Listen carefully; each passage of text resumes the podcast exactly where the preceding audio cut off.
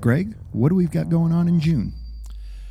There are so many times I am done, Nathan, preaching uh, a sermon, and I, I say this a lot, but I can't tell you how many times I'm driving home. I'm like, man, I wish I could talk about blank. Yeah. Because the sermon stirs up stuff in me.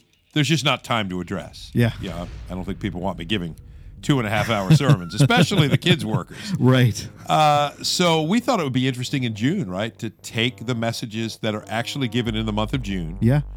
and for you to ask me or Matt, who's also preaching in June. Yes. Hey, what things did your sermon stir up that there's not time to address? Yeah. So I'm really looking forward. It, it'll be a little adaptive Yep. to see where it goes.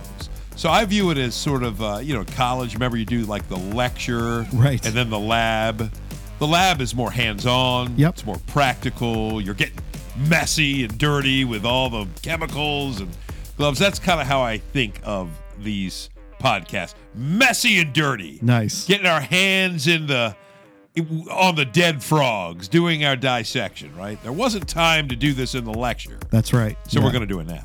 No, that's great. Sounds like it'll be a good time. So make sure you check us out in June. We're going to be expanding on either a specific uh, idea or topic, or maybe even just sparking something completely different, a, a- an offshoot of what the sermon had to offer. So Oh, you know that's going to happen. make sure that you uh, check out not only these go to 11 during the month of June, but also check out those sermons as well to find out what it is you missed. Yes, sir.